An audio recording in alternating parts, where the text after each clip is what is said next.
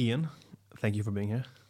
Thanks for having us. Episode um, 27 of the Treatment Room Secrets podcast. Um, super excited. I you know we, we've been speaking now for a while, um, so we, we should be loose and uh, warmed up and ready to go. Um, probably, I'm assuming the main topic of our discussion today will be around boxing. Um, are you from a boxing background, or did you find your your way into it somehow organically? I think it's the second part that you said. Um, just found myself organically. Uh, been in uh, sports really all my professional career as a physio, and um sometimes things just happen. Never thought about boxing as being one of the main sports I'll be working in my life, especially when I started uh, my career as a physiotherapist. Um, but yeah, it's become a massive passion now. What did you think when you started your career as a physio? Um, I, I wanted to work in sports. So it was always going to be sports. You always want to be sports. Um, I want to obviously work in the big stages that um, you know physios want to work in in sports, whether it is in the Olympics or whether it is in a professional environment.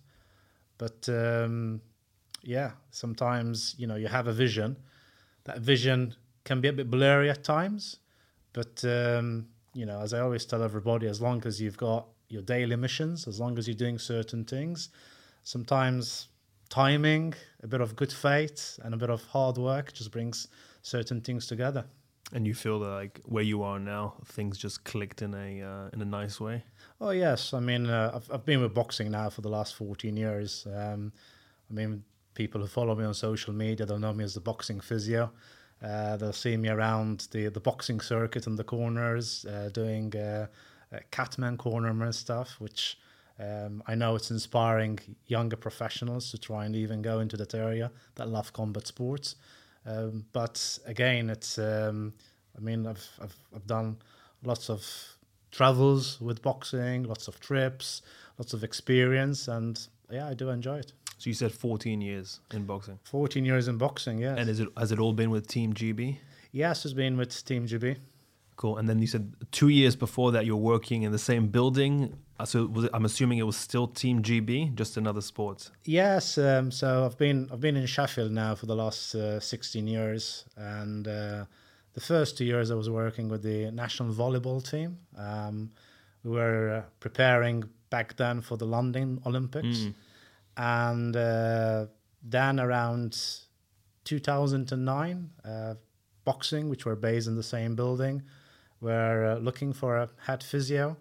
Uh, I got approached and we spoke about it. Obviously, then decided to put my name in the hat.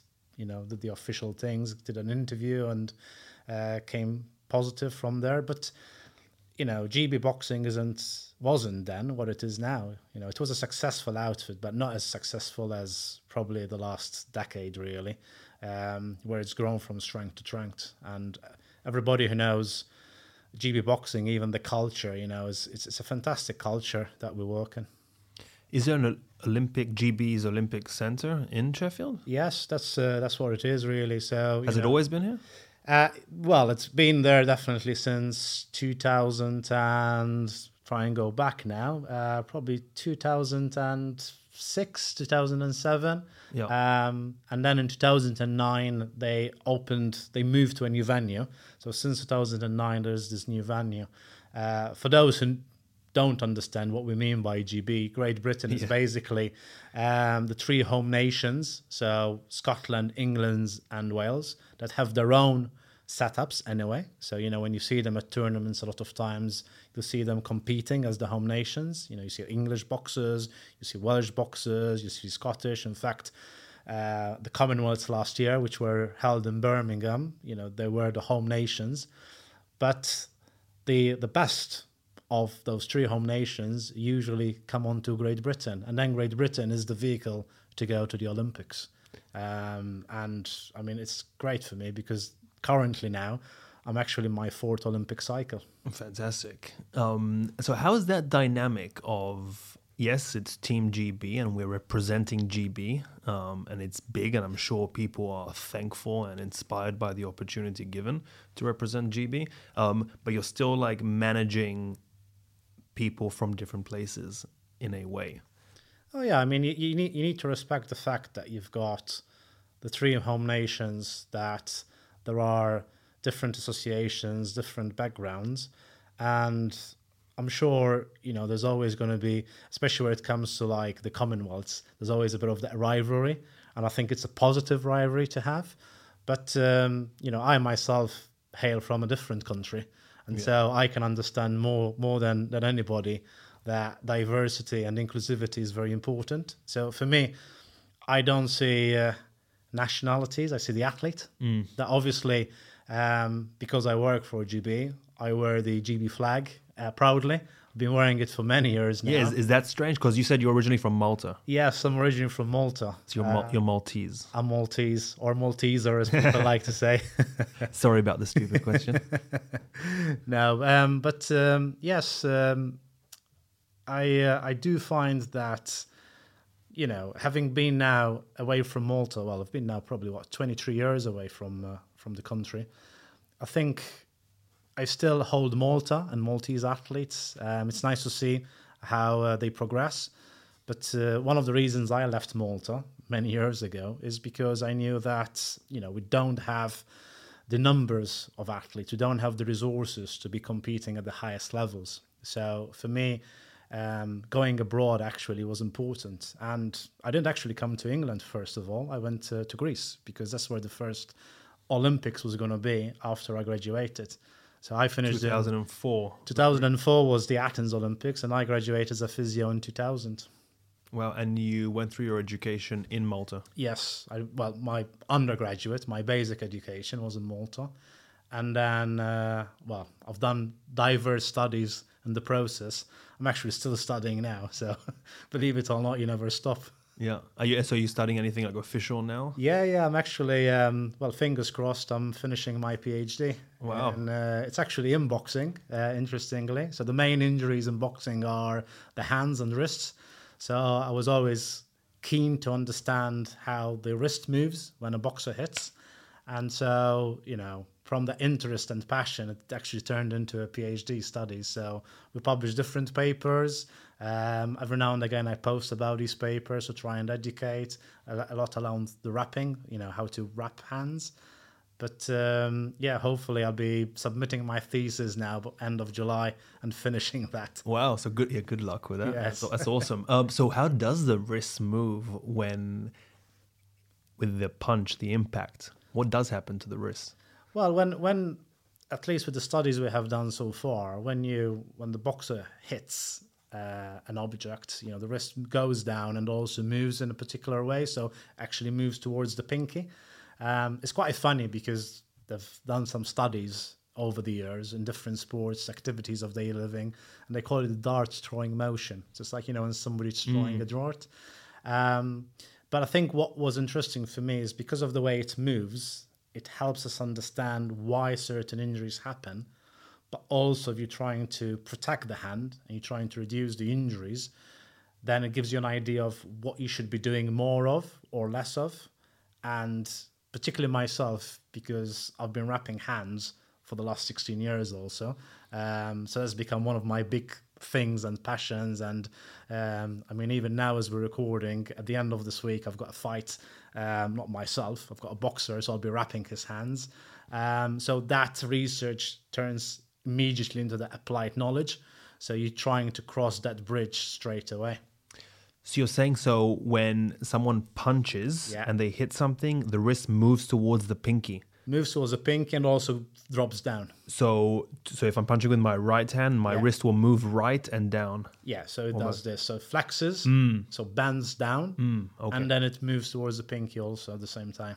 Very interesting. And so the effect of the taping, the way the taping is done, will affect the movement of the hand when it's punching something. Yeah, yeah. I mean, the last study which we published even this year mm-hmm. actually show that, at least with the technique we used, it reduced the motion by about 30%.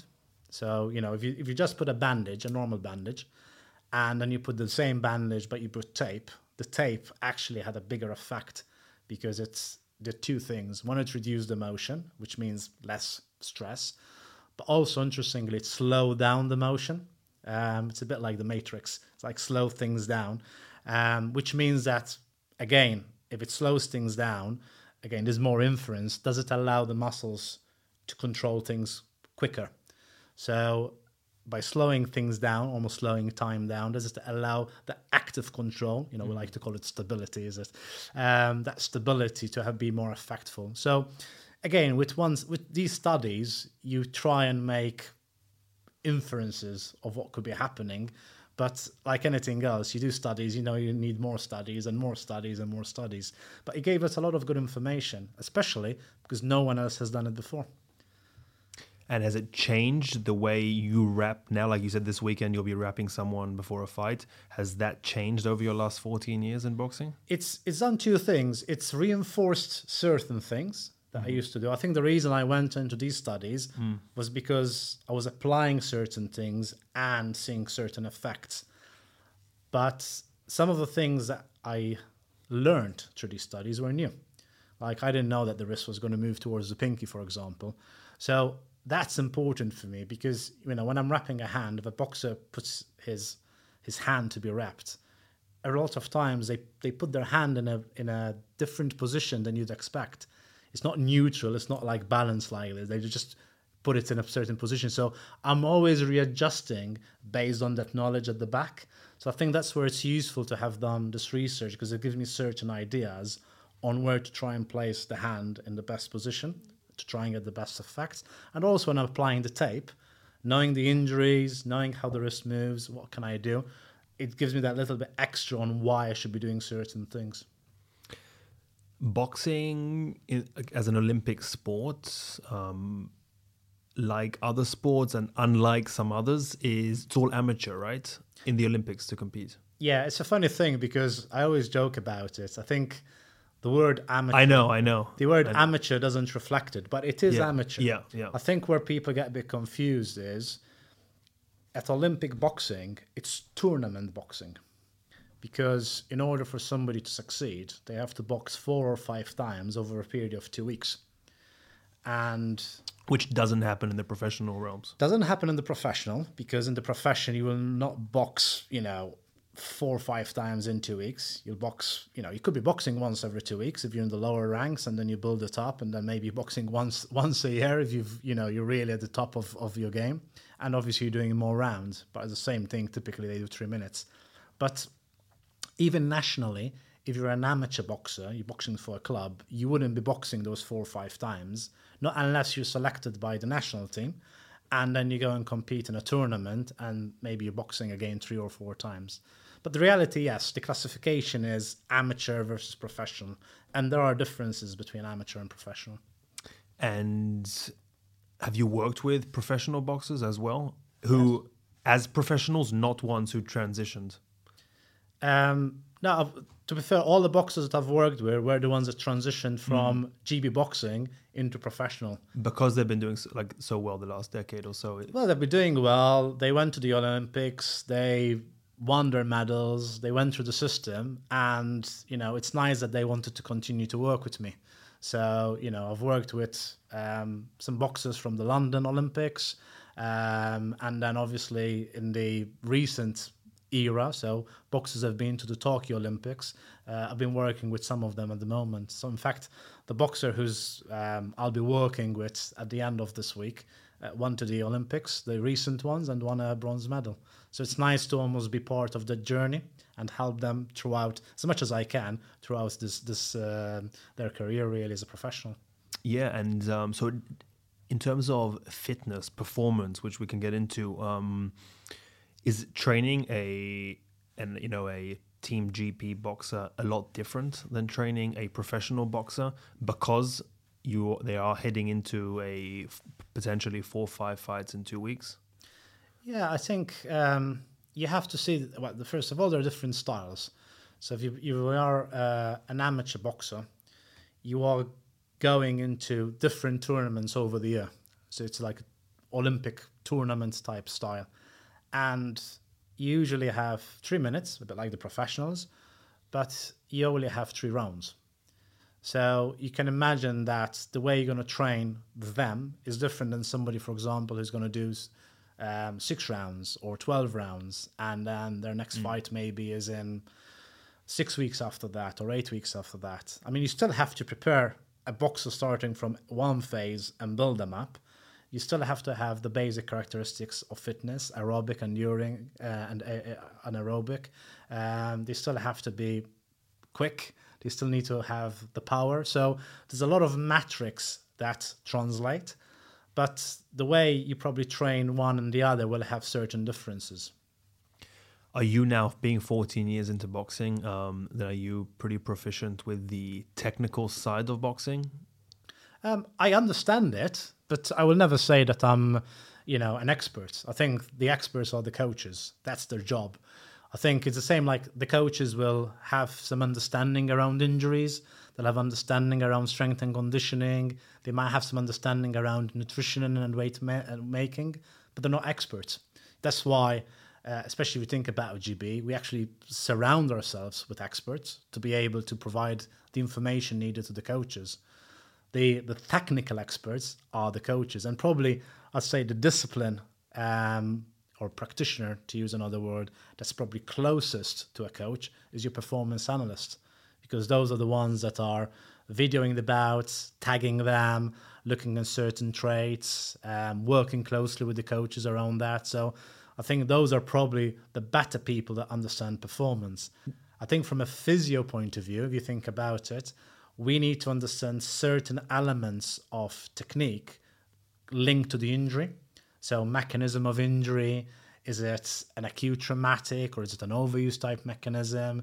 Is it more because it's a, a, jab or a hook or a cross type shot? Is this a common thing we see or not? So, you have to understand certain technicalities because otherwise then you can't speak the language of the coach so as it like it's so you know being 10 years in whenever that was a few years ago do you feel that even doing your day-to-day job with the athletes is just um easier in a way like having just knowing the game better knowing the sport oh, yeah yeah i mean i think if you if you've been working many years in a sport and you don't understand the sport I think you're missing a trick because your job is to learn the sport. It's not just to learn the technical part, but the tactical parts to learn, you know, what they do as a nutrition base, what they do as their training. So you almost want to understand the athlete from different facets.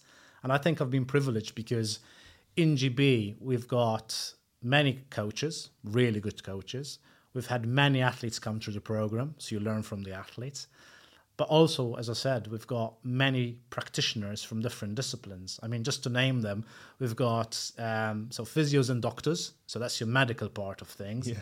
But then you've got psychologists, you've got performance lifestyle advisors that can help around lots of areas which are linked to the sport, but not directly in a way. But they're helping the athletes to, um, you know, have a better stay. But then also you've got a certain core um, disciplines like strength and conditioning, physiology, nutrition, and then, as I've mentioned, their performance analysis.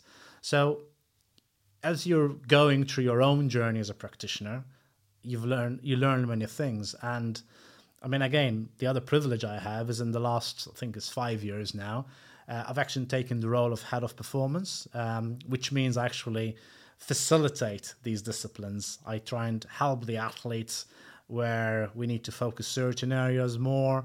I try and speak with the coaches and try and speak with the athlete and try and understand what this athlete needs more or less to help in the journey. So, and because of that, then you're always trying to keep learning uh, even better yeah. things to support the program. So, so like you listed now a, a bunch of different um, um, categories of performance, um, if you will, that all build up together to help the athlete perform. Um, so are you there to kind of regulate it, to kind of regulate the, um, you know, um, how much does an athlete maybe need from a psychologist, or how much does he need from the analyst, or how much does he, does he need from the strength and conditioning uh, standpoint? I, I, I, don't use the word regulate because I think facilitate is a better mm. word because I see myself a bit like like a bit in, an in between, um, trying to facilitate say to different disciplines with the athlete. And then at the very top, obviously, we've got our performance director, who ultimately he is in charge of performance. You know, he's the most accountable. But what I try and do is try and help him facilitate certain things. He might have certain questions about certain athletes and or you know could we do more of this or less of this and it becomes discussions with the disciplines Yeah. i mean i i trust that every discipline knows what they're doing but sometimes what can missing is the alignment of disciplines so for example the strength and conditioning coach and the nutritionist could be doing their jobs but maybe they're not fully aligned on a particular um, pathway for an athlete because it's not been properly discussed. So I might ask the questions like, okay, how are you two collaborating together to try and get to the the, the place you want to? Uh, and sometimes you facilitate things over years so much that becomes an organic thing. You know, these disciplines will work better together. You don't need to chase these disciplines anymore. But I remember years back, we probably were a bit more silo approached, whereas now I can see the disciplines revolving better around each other. Um, we've got lots of WhatsApp groups. We meet once once a week as as the whole team uh, coming together as a disciplines. Um, so you know, again, it's all about trying to support athletes better. Was it hard to like add that extra layer of your um, responsibilities to Team GB? You know what? Initially, I thought it wasn't going to be hard, but it was very hard. I think, um, I think when you are when you are in a sport and suddenly you move into a higher level than the peers that are around you, even though you've been there many years and experienced, sometimes you can get challenged because you know they expect certain things out of you, but equally it's that sort of balance between you know these guys, you know some of them you can call them mates because you've been with them many years, but now you're in a position where you're actually their line manager. Yeah, it's an official thing. Um, but I think I had to build their, I had to build trust. That's the main thing. They had I had to be in a position where they understand I'm not just doing this as a role. I'm doing it to help them. I'm doing it to help the athletes. I am at the service of the program.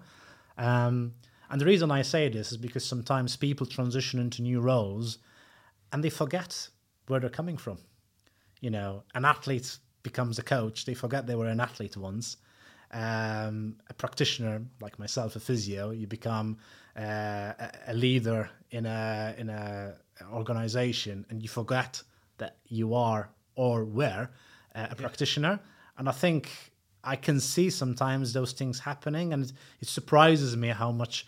I don't know whether people resented what they were doing before or they forget, but sometimes the way they approach other practitioners then becomes a bit condescending and i don't like that i like to make sure that you know it's it's fair there's accountability there's clarity and so what i try and do in my day to day is just try and help how we can reduce the noises because noise is you know it's like now we're talking if there was noise in the background it'd be distracting Very. and in, in a performance environment, um, noise can be very distracting, but the noise could be the grumbles of people, it could be the little things, it could sometimes uncertainties.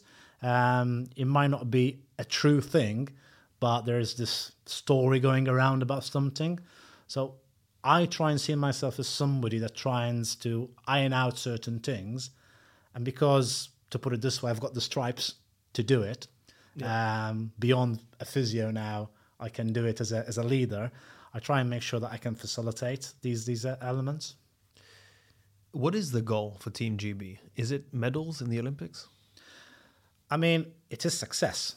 Now, success has different forms. Success has the form of medals, but I don't think you can have medals and compromise the welfare of the athlete and have a compromised culture either. Um, you know, not to jump into it too much, but we have heard about different sports in the UK and in other countries where the culture was a bit toxic. So you can't have medals and then a toxic culture. So I think for me, success has different phases. Success is the journey that we are embarking together as an organization.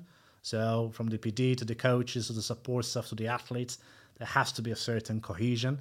There has to be everybody can say what they think, obviously respectfully, but you should have an opinion, you should have a voice. Um, if somebody's struggling, that we can recognize it and help them, because a lot of these athletes and practitioners they don't do a full cycle sometimes. You know, I've been there four cycles. Some people do a couple of years and leave for, for whatever reasons, but you don't want them to leave for the wrong reason. And so for me, success is somebody who, when they leave GB, whether it is with a medal, an Olympic medal, or success in many tournaments, or maybe not success at tournaments, but they still leave thinking this was a good place to be. Yeah. And that also, that, you know, when they're leaving, they're leaving for the right reason, as we said. So, you know, do they have a job lined up or are they turning pro? And if they're turning professional, are they turning at the right time? Have they been given the right advice? Have we helped them in the process? So for me, success is seeing that somebody actually is doing better once they leave. Is it? It's like kids at home. Is it? Every parent wants to see their par- their children leave, but succeed as they leave. Do you work with mostly young? Is it mostly young men? Um, not well, first of all, we've got both both genders. Oh, so you work Yeah. with the women as well? Yeah, we've got- oh, we've okay. got the I man- Didn't, I didn't know that. Very yeah, I mean, uh, if we think about it, the uh, Performance as well. Both sides. performance and health. So the, the main, the two main areas which I look after is performance and health. Um, so obviously, you know, from mental and well-being to the injuries, and then obviously from performance point of view is again working with the coaches and the performance director. But we've had women on the program since London 2012 because London 2012 was the first Olympics where they, you know, women have returned to the scene. So it was really great. We had um, three women at the time. I mean, you know, everybody pretty much in the UK, if they know boxing, know about Nicola Adams Yeah. winning the gold. Obviously, we had Anthony Joshua, who's uh, one of the boxers which I still work with at the moment. Um, but for me, it's really great to see because over the years, you've had more women weights included in the Olympic Games. So whereas we had a handful of uh, female boxers, now we have much more. And I think for me, that's brought a different dimension to GB boxing. I think it's brought a different dimension to the um, professional world. I mean, now you see um, women headlining shows. You see sometimes even uh, not too long ago, uh, end of last year, we had an all women's uh, boxing show. Um, and even myself, I work in the pros, both with the man and the woman. So I think that's created um, a different world, and we can see it in other sports. Is it the the appetite is growing? There's more inclusivity. You can see it in football. You can see it in rugby. You can see it in many sports where maybe there was more of a minority around it. That there is more, and I think that's really positive because that means that you've got uh, female athletes, female boxers in this case, which are inspiring future generations, and they can see a pathway. You know, you're a young female 10 years old, 11, 12, and you can see the, the people like Lauren Price and Nicola Adams and Katie Taylor and all these other female athletes that have emerged over the years and currently are doing well. You think, you know what, that could be me. Yeah. What is the what is the the name of um of someone being in the corner? Um, well, there are different. Oh, so what's the one you used before? So the ones I use. So first of all, if you're in the corner, yeah. everybody is a corner man. Okay. um, well, or corner woman, Yeah, yeah, because there are women also. So, um, but I, I'm a cutman. So, um, cutman meaning that like a catman? yeah, so you know, cats. You know, Yeah, so yeah, one, yeah. one of one of the biggest roles is if a boxer comes back to the corner and they've got a bat cat, that's your job. Hmm. Literally, that becomes your job. You should you should be in the corner. You're the specialist that knows what to do. Oh, so like cut, like yeah, Oh, yeah, yeah, okay, okay, okay. Yeah. So, you. yeah. so you know, from nosebleeds to bet cuts over the eyebrows, that sort of thing. Yeah. I mean, usually you've got the the chief support, which is tends to be the head coach, who typically is the one that you see in the ring, and then you've got the seconds, which are the other people that maybe will be passing the water or washing the the gum shield and so on and so forth. So, but it's a bit like a Formula One pit stop. You know, you have boxer comes back. You know, within the uh, you've got a minute you've got less than a minute by the time the boxer comes back and then they leave you've got less than a minute but in that time frame you have to work in cohesion you have to work well together you, you have to make sure you're not getting in each other's way but what you're trying to do is make sure that you've allowed the boxer to recover and go back again now obviously the recovery comes from all the training they have done. Let's be honest. It's not Yeah. what you're going to do in the corner, but it's just enough to be able to refocus them, reset them. You know, sometimes, you know, I'll have the ice bags and a nice um, wet, cold cloth that sometimes you, you're wiping their brows if there's no cut. So that's nice, you know, it's a nice feeling if you're in the corner. I'm assuming if you're a boxer. Uh, but main thing, if there's a bad cut, that you can jump on it. Yes.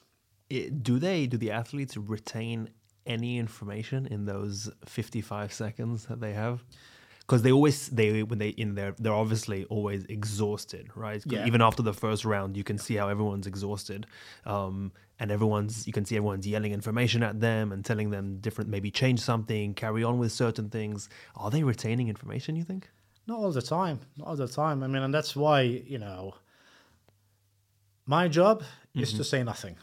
And that's that's why I like it. I mean, if I am also shouting in there and there's the head coach saying something and somebody is saying something, you have three or four different things. too many going. cooks in the kitchen Too many cooks. Um, so, you know, for me, I always think myself as whatever I do in my job, I have to be professional. yeah My job, being professional, is just not to say anything. is it your job to uh, throw in the white towel if needed Uh, no, that's not even my job. And again, there, there are different rules, different states as it goes. But usually, it'll be the the, the chief support, so the main person. But I might see something and say something to the coach. Yeah. Um, you know, I might have saw something, and then we're having a chat.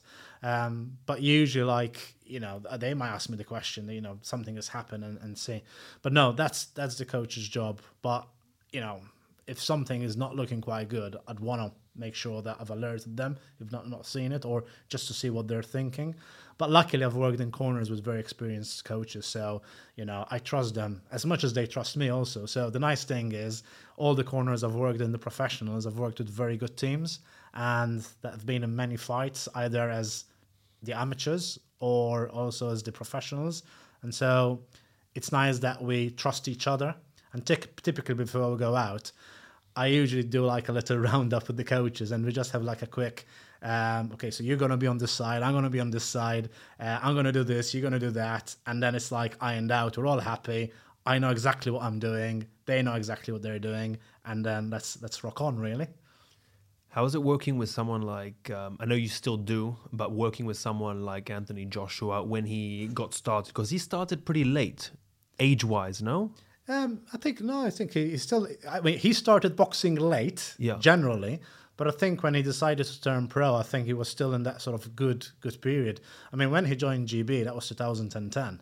Um, he didn't spend much on GB. I think it was something like um, uh, 18 months. Uh, obviously, he went to the Olympics and everything. And then after the Olympics, he didn't go straight away, stayed a little bit, you know, looked at his options, but he had a gold medal around his neck. So his options were pretty much clear and good um, that you're going to go and get a good contract and then turn professional. So I've known AJ since 2010, really. And um, it's great, really, because when he joined GB, um, I mean, I don't like to say this, but he was technically a nobody. Um, but I never consider anybody a nobody. Yeah, yeah, yeah. Um, but nobody knew who Oh, yeah, Joshua now he's was. obviously a superstar. Yeah. Then he won the gold medal and became a superstar. But in all those years, for me, you know, we still have that same similar relationship. That you know, there's I uh, have a good relationship with him as an athlete and as a person, and luckily, you know, he still enjoys the work I do with him. Uh, still trusts me to do his wraps, You know, wrap his hands before he goes into the fight. I'm in the corner, and I, you know, again look after if any cuts happen, um, any nosebleeds, whatever it is. Just make sure I can do my job. So cool. Um, I, I know because he's obviously so big now and everything, and has seen so much success. But in the early days, was there a um, differentiating factor about a guy who comes in and you can like almost just feel the energy that this guy is going to explode on the world? Yeah, I mean, first of all, at, I mean, our, our our performance director actually says it all the time. You've got two really categories in pro boxing. You've got heavyweights and everybody else. Um, and it's no disrespect to the other weights because I think there are some fantastic boxers um, which have been proven and great track records. Yeah. But heavyweight is like everybody wants to watch the heavyweight because you know there's always going to be this big battle there, and um, I think when somebody like AJ walked on the scene in GB boxing, yes, he might have been an unknown at the time, but he had that hunger. You know, he wanted to learn and he had that raw talent. And I think when somebody comes in and has that raw talent, has, you know, certain abilities, you can see that with the expertise that there is on GB, that they can harness that. I mean, turning somebody within a very short period into an Olympic success. I think for me, that's fantastic. So he had the natural abilities, he just needed the guidance. And then when he turned professional, he maintained that guidance and that helped on the route. And I know even now, like he's obviously he works with a different coach than when he first started, but ultimately, you know, he's a seasoned boxer now. He's still learning a bit like myself. I said earlier i'm still doing studies um, everyone is no? Everyone's uh, yeah, yeah. no one no one figured out everything yet. No and the thing is like i mean if if people people who actually are honest will say the more i learn the less i know and i think that's true for for anything so even as good as you become as seasoned as you are you always feel like there's more to learn i think though you know if you're an athlete and especially if you've been in the scene for so long I think it's important to always remember that even though there's still more to learn, it's important to know what your strengths are. And I think the same is like for you and for me. If I don't recognize what my strengths are and use those and try and maximize those and keep focusing on my weaknesses, which sometimes happens also in organizations, you know, they keep focusing on people's weaknesses and maybe that's a 5%, whereas your strengths could be like a 60% of you.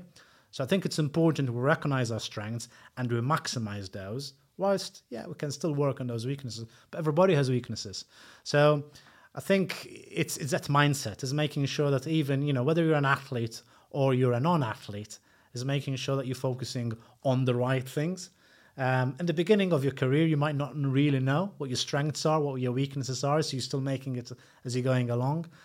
But I think sometimes that's my point really you know we, we shouldn't just be trying to learn about the weaknesses but learn about our strengths and how to turn those into really really powerful uh, weapons really what are the most common um, injuries that you see in boxing and you know um, maybe less i'm talking about like you know the, the punches but more for like training injuries um, well the, the main injuries you get in boxing really are the the, the upper limb um, hands, uh, including shoulders. Yeah, yeah. So you know, hands, wrist, elbow, shoulders. Um, hands. Why you know when, when people see all the things I post on social media, I use this hashtag all about the upper limb, hashtag learning together because I think it started in boxing. You know, that's that's the the main interest in the upper limb, but um, you know within the environment I work because I don't just work with boxing. I work with many sports mm-hmm. because I, I consult. So in, in the Olympic and Paralympic setting in the UK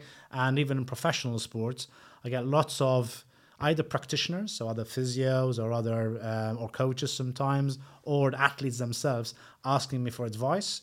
Uh, and even the teachings that I do, I do uh, all about the upper limb really hands, wrist, elbow, shoulders.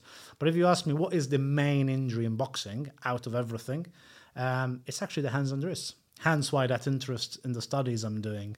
So hands, the hands and wrists can become the biggest burden of a boxer, and you can almost imagine it because those are the areas which are contacting all the time. Always impact, right? Yeah. Yeah, and so I mean, the two main injuries that you get so, is is your knuckles. Yeah. And sort of the back of the hand. So those are the two areas where you know even a boxer who's currently professional and gets an injury, they'll seek me out. Typically, I can almost say, okay, it's either going to be a knuckle or it's going to be the back of the hand. Those are the main areas. So even um, you know, even just the punching bag, warm up drills, things like that, have a heavy impact. Yeah, yeah, yeah. I mean, we need to we need to remember that you know injuries don't just happen one off. You get yeah. overuse also, yeah. and so we need to think about with, for example, the knuckles. You could actually get more injuries from training than competition because you spend more time in training than in competition. The only thing that you can get more in competition, and that's from the data and analysis we have done, you can have a higher exposure, meaning that because you only spend a little time in competition, however, when you compare that little time versus training, the risk can be much, much higher. I mean, if I look at the last Olympic cycle, I was looking at the data, I think you have 70 times higher risk in a competition to get a hand injury than in training. However, when you look at the total number of injuries, Trainings. it's training because you know you are trying to prepare athletes to be the best in the world in the Olympics. So it's it's a measurement of training volume. It's a measurement of them learning how to use the equipment properly, so wrapping well, putting on the right gloves, uh, making sure they rest on the weekends. Sometimes they don't rest on the weekends. You need to remind them because we have a it's a busy program, but people want to keep training all the time, thinking that you know if you have breaks, it's it's it's bad, it's a weakness, and a lot of boxers learn eventually when they get injuries and they say, "Oh, you know what, Ian, you were right." Uh, and I tell them, "Look, it's not about me being right or wrong, but I've been so long in boxing, I've seen it over and over again. Um, you see it with those boxers who are they really want to achieve, they're really driven, but sometimes they overtrain. Yeah, I um, I don't know if I've said this on the on the podcast before, but there's a quote that I heard recently. Um, it's just a. It was actually this um, podcast that I listened to about uh, stoicism, and that the hardest discipline to be disciplined about is discipline. I So love. So I, love like that. Yeah, I like that one too. Um, because I think boxing, other athletes, all professions really, um, it's very hard if you're dedicated, if you're dis- a disciplined person. It's very also very difficult to put side a time, Uh, put time aside for resting and recovering. Oh yes, and you know it's funny because a lot of athletes, even boxers, they always talk about training hard, training this hundred and ten percent type approach. But I say it's not about training hard; it's about training smart. And smart means train hard when you have to, but recover when you have to. And if you do that, then you will progress in your talent, in your skills, in your physicality, you're allowing your body to recover so that you're not bringing on the injuries. Now, of course, you can have these one off injuries. It's part of the sport, it's a combat sport. But what you don't want to be having is these stress type injuries that happen over time. You know, I've seen boxers sometimes get injuries in their feet. It's like stress reactions of the bones because they've not done the running properly. You know, they've done the weight a bit too crashed. Uh, they suddenly go from running uh, a few miles a week to suddenly they've tripled or quadrupled their mileage and they get these injuries With good intentions. with good intentions, Yeah. but probably the, the, the wrong approach. Yeah. And so my job is then to say, look, okay, you have this injury. Let's find out what it is, first of all. And then to educate them and say, look, this is the reason why this is brought on. Um, but also is making sure that we protect the boxers by working well with the coaches because sometimes it's not just the boxers, it's the coaches. You know, some coaches can be really good and know how to measure the load and do really a good job over a long period of time. Others can be a bit too much um, reactive, as in they don't maybe they've not really planned the next four, five, six weeks, and they're taking a bit too much um, on the cuff. And as a result of that, then you don't know what's happening, your undulations. And there's actually very good studies and research on on loading that you know if you load too much um, and then you maintain that too much, and obviously you're risking. So, because I'd never have a problem if somebody's done a bit too much, but have they come down back from where they were to then maybe go again, rather than okay, you've gone really up and now you've maintained it because you're just risking. So, it's a bit of the education. I think an athlete should be uh, an amateur scientist because they should learn a little bit about the goods and the bad practices. Yeah, I like that, Um, yeah. And if if you're not good even as an amateur scientist, then surround yourselves with people that know it.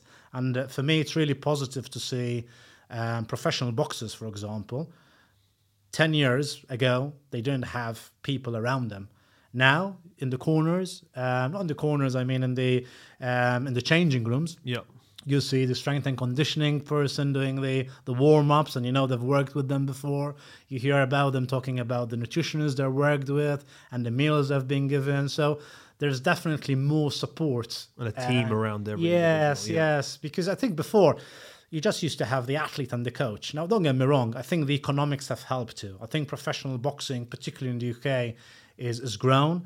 There are more promoters. Um, I think there's you know fair approaches to the athletes. You know, athletes are getting paid.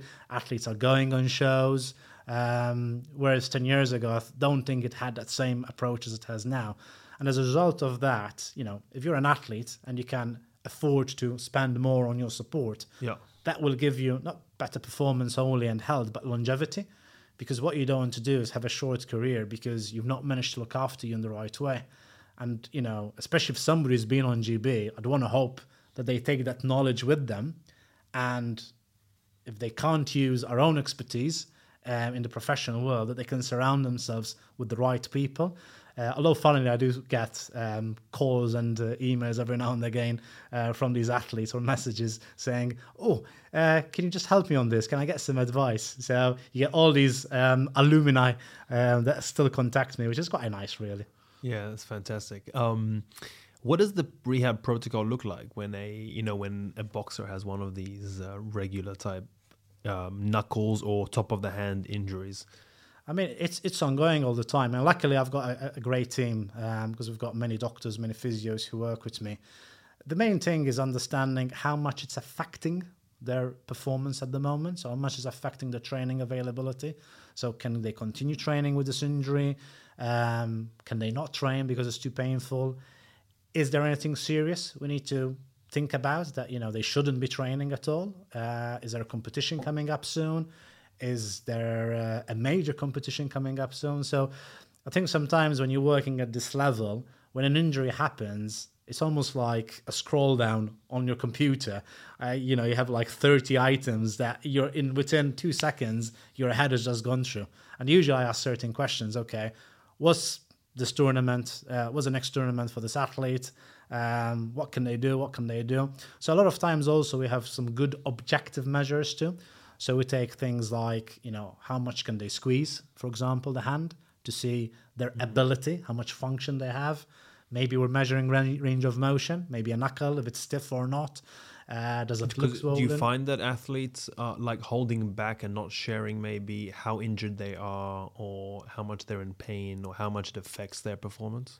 I, I see it both ways. You know, I see sometimes some athletes obviously want to hold back because – they don't want the injury to hold them back. I yeah, think it's scary to miss the tournament, for example. Oh yes, it's scary. I think I think uh, athletes who first join the program, I think we see that more mm-hmm. because mm-hmm. they want to prove themselves. They have to prove themselves, and they're afraid that we, because you have an injury, you're going to somehow get deselected. So I think sometimes there's a bit of education that happens. Yeah. Um, sometimes though you know and it, it's not very common luckily but sometimes you could have an athlete that could use an injury as an excuse because they don't feel ready enough and they don't feel that they confront the coaches and say, look, I don't feel ready enough.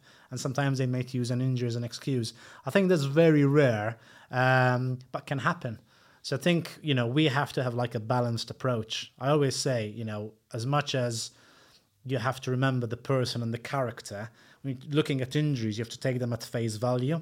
Yeah. You know, because sometimes, yeah, I don't know, you could have a coach thinking, is he just making up the injury? And you just like, you have to be careful in having that strong opinion about the character of it. You, should actually try and look objectively at the injury and feel, is it a black and white injury or is it a grey injury? And by grey area, I mean, you know, is it something that if we push through it, it's not going to be a problem anyway?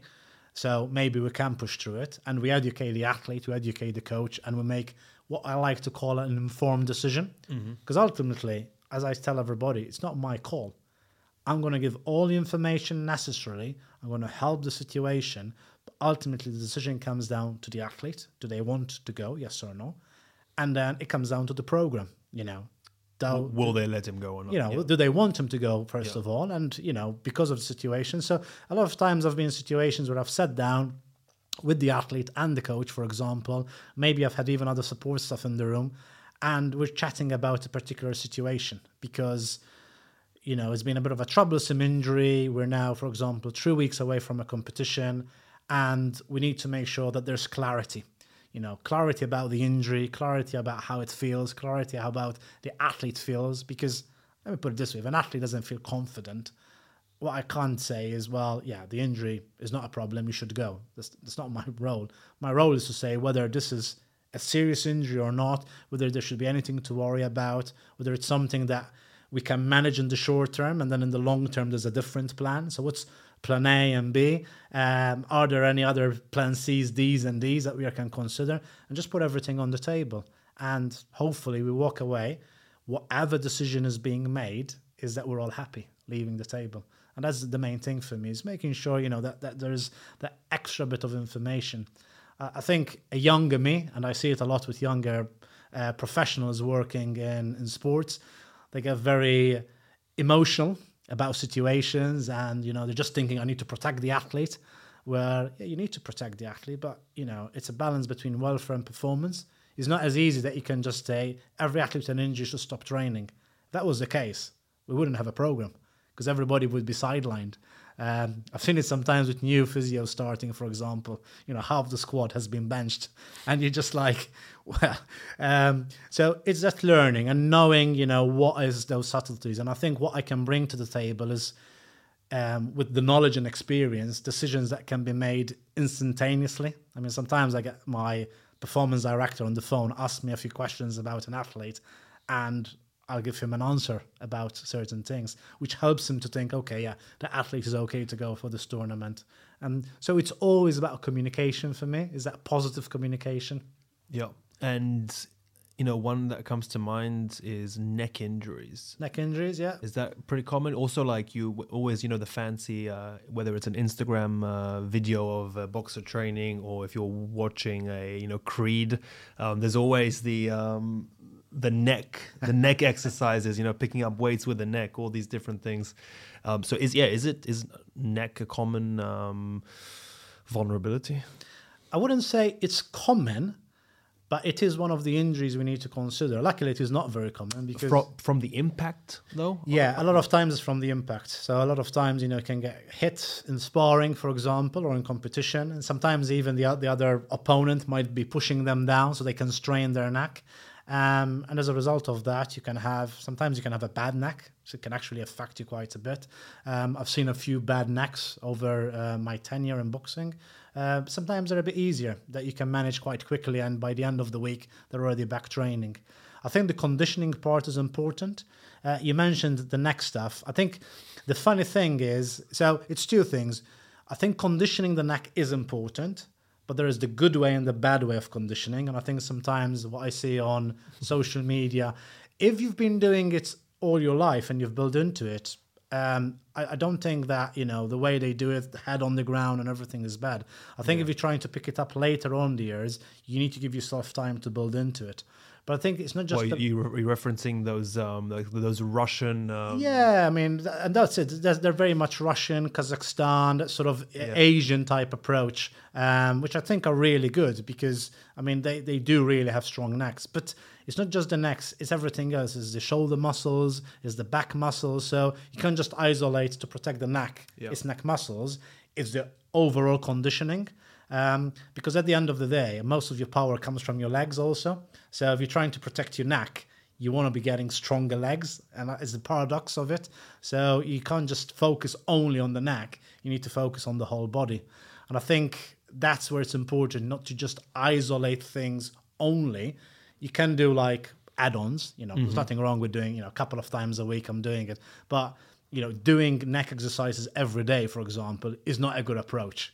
Um, you want to be doing it a couple of times a week and also periodized as part of a general program. Yeah not just like a spurt of the moment. Yeah, and yeah. and definitely don't don't start doing them if you're an athlete. Don't start doing them a couple of weeks before a competition. Yeah, because sometimes I see people getting injured because oh I pulled my neck. And it's like what did you doing? I was doing these. Have you done them before? No, I saw them on Instagram or YouTube, and I thought that'll help me in the fight. I mean, I always tell people don't try new stuff close to a competition. Um, that's an interesting concept you uh, you mentioned, and I think counterintuitive to most is that the power comes from the legs. Like so, even when you're throwing a punch, the power is coming from the legs. Yes, yes, the drive comes from the legs. I mean, you think about many sports, you know, able-bodied, standing people, you are driving from the feet. If you actually had to take a snapshot of somebody hitting the opponent, and particularly um, dropping the opponent, yeah. if you had to see how their body was before and then after, you'll see the wind up of the trunk, you'll see the hip, you'll see the, the leg, you know, the driving from the feet. And actually, the nicest thing, you know, if you went to learn boxing and you've never done boxing and you went to a good coach, they wouldn't be showing you how to throw punches, hopefully. They'd be showing you footwork because footwork is the basis. If you have good footwork, everything builds from there. It's almost like saying um, if you're learning basketball, you should learn how to move before starting to use the ball. Um, because it's all about footwork, movement, forward, backward, side. Once you have that nailed on, the punches become easy. It sort of follows through. So, in fact, if you're trying to generate the shots from your upper limb, you get injured. So, um, and It- it is, yeah. it is an interesting concept too, because I know sometimes people have injured, for example, the legs. You know, they went over an ankle or they've hurt some part. And sometimes I've had the coaches saying, oh, can they just sit down on a high stool and just hit the bag, for example? I say, well, you can, but it's not natural. And they say, well, what do you mean? They're still doing boxing. I say, well, you're all the time teaching them to drive through the legs and the hips. Whereas suddenly, if they're sitting down, they can't drive through that leg the same way. So what you're going to do is you're going to overload the upper limb. So you might create more problems because now you have more injuries um, or more stress in the area. Plus, it's not the right technical thing. You're just whacking something. So unless you're doing it because you're stressed um, and you want to get a bit of stress out of you, I suggest not to do those sort of things. Um, I suggest trying to get yourself in a position where you can get those legs sorted and then get back to it.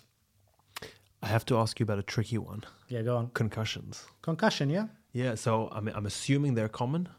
Um, or you know, again, I'm using the word common, um, but um, I'm assuming it's a um, it's something that people are aware of and want to avoid. I'm hoping at all, co- especially today. Um, again, I'm not really from the boxing scene. You know, my connection to boxing is more, um, you know, the the fluff around, you know, the social media stuff. Um, but other sports, you know, like American football, even. Uh, you know regular English football, uh, soccer. So it's um you know the concussion is always spoken about, and no one's there punching you directly in the face. Yeah, I mean, concussion is a big topic. It's um, probably even 10 years ago doesn't have the same um, focus that there is now. And I think it is important that there is that focus. And I think even in a sport like boxing, because the aim of the sport is to concuss you. Literally, you know, what people try and do is is, is, is knock you out. Um, but one of the things that people need to understand is, you know, you don't get concussed in every session that you're doing. You don't get concussed in every fight you're doing. Yeah. So there's a couple of things that you need to make sure. Is one is, you know, us as professionals is knowing what concussion means, knowing how to recognize the signs and symptoms, what tools to use and measure that. So when we are traveling with the boxers, in fact, we make sure we do recognize those things. But it's important for the boxer to know how to reduce the risk. So you mentioned the neck, for example, strengthening the neck. For me, it's not just about the neck injuries that can help with concussion because there are good studies showing that you have strong musculature and actually you train for anticipation that can help. So it's similar, maybe a bit to the wrist thing you were discussing Yeah, before, a- allowing the body to. Yeah, exactly. So you, you you have to sort of like obviously a lot of the adaptation they do is in sparring, but you know you have to have the separate conditioning to prepare for that. But then the other thing is making sure that boxers are matched in the right way. If you're completely outmatched, your chances of getting a concussion are high. You know, you you don't want to go in the ring with Anthony Joshua, for example. I don't want to go in the ring with Anthony Joshua. But you know, if you are going in, you go with somebody at your same level. Yeah. I think that's where it is important that the matchmaking is always important. And you know, earlier we were talking about you know uh, who chucks in the white towel. If you see that you know you weren't too sure, you thought it was a good match, but when you went there, your boxer was is completely outclassed. You know, stop it. You mm. know, end of the day, more than winning or losing, what you don't want is a boxer to get hurt and lose the flavor to the sport. So you need to make sure you protect them. And the longevity. And the longevity is of it. yeah. You know, if they're not ready now against this boxer, give them 12 months, give them two years, give them three years, whatever it is. Hopefully they'll be ready, maybe even better than the other boxer. But if you put them too early with certain boxers, you could ruin their career. And that's why it is a responsibility of, you know, the, the matchmakers, the promoters, the coaches, everybody working with the boxer and the boxer themselves. I think these days boxers can see videos, they can do their little analysis themselves also and decide whether they feel comfortable. They can look at the track record of that of the boxer, and it should be a team decision. Are the boxers? Um, I can see a world where boxers would want to jump in always too early because you know you have that self belief that you can beat that person. You don't want to wait those extra twelve months or eighteen months that they your your team wants you to wait. Um, so is that sometimes an issue where the team, people like yourself, have to hold the boxer down and make them maybe um, focus on patience and longevity? Well, luckily it's not my job, so I'm really thankful for that. But I think my end, it's um, it's you know the coaches, and I can see it both in the Olympic setup and in professional. The good coaches are the ones that protect the boxers by actually making the decisions before they even have to be in that position. Mm. So, and you know where it happens a lot of times is in the selection. So, if you think about GB boxing now, June, July is going to be the first Olympic qualifier. So, the coaches have selected the boxers they feel are ready for that event. Some boxers will be disappointed that have not been selected. Now, some of them might be ready, but they've not performed as good as their counterparts. Other boxers are not ready at all. So they have to make a decision based on performance, but also health. And I think if you're always taking those two in account, you can't go wrong. What are you? Did you grow up uh, playing any sports or being a fan of a specific sport?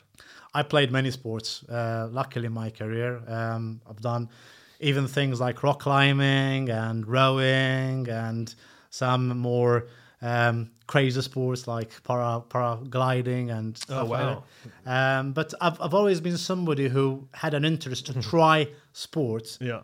to understand them.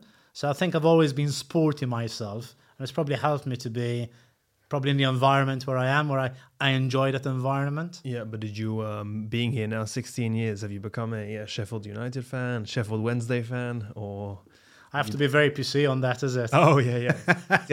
I, don't even realize where I sit. Yeah, silly, silly question. Um, but fantastic. Look, um, unfortunately, we, we, know um, our time here is uh, coming to an end, but um, you know it's super interesting stuff. And I told you I've been following you on LinkedIn specifically for a while. Um, so do you want to mention the name of your LinkedIn page as well, your Instagram page, and then maybe some of our listeners will, listeners will um, because which most of them are you know either physios or therapists of some sort working athletes or just active people outside the athlete world um, and just give them an opportunity to maybe learn a bit more from uh, your personal balance perspective on things. Yeah, I think um, so. I do a lot of education, as people know, whether it is through single posts or courses, um, and it's mainly about the upper limb. So you can find me on the three main uh, social platforms. So on uh, LinkedIn, you'll find me as Ian Gatt, uh, the boxing physio. You'll find me on uh, Twitter as Ian Gatt Physio, and again, you'll find the boxing physio. And same in, on Instagram, where it's Ian Gatt Gatman. Uh, on all the three social medias, there's a link on my bio, and if you go on that link, you'll actually find courses and resources all about the upper limb. Uh, particularly if you want to learn more about the upper limb, we have a two-day course in person. Uh, where we do the shoulder, the elbow, and the hand and wrist. Very popular. Um, we do it all around the world. In fact, um, I'm doing one as we're recording um, now in June. We're doing one um, this week. In fact, uh, Thursday, Friday will be in Derby. But then at the end of the year, we've got many. We've got USA, we've got Lebanon, we've got Kuwait, um, exotic, Belgium. So you know, different places. Yep. But the nice thing is we try and educate therapists um, to try and improve their approach to the upper limb. We also do an online one, uh, which we do a couple of times a year, uh, which is a hybrid. So you got like uh, three pre-recorded um, one-hour sessions where you can watch them in the comfort of your home, and then still in the comfort of your home, we do a, a half a day, which is uh, live. So it means that people can come on and we can interact and even learn new material. But again, you'll find all my posts about courses we're doing, future things, conference, webinars, uh, posts about topics, which I think is important, you know, reference yep. to articles. So if people want to learn more about the upper limb, and also if people have a special interest in boxing too, um, I try and give a flavor of both, you know, the wider upper limb region, which involves sports and non-sports.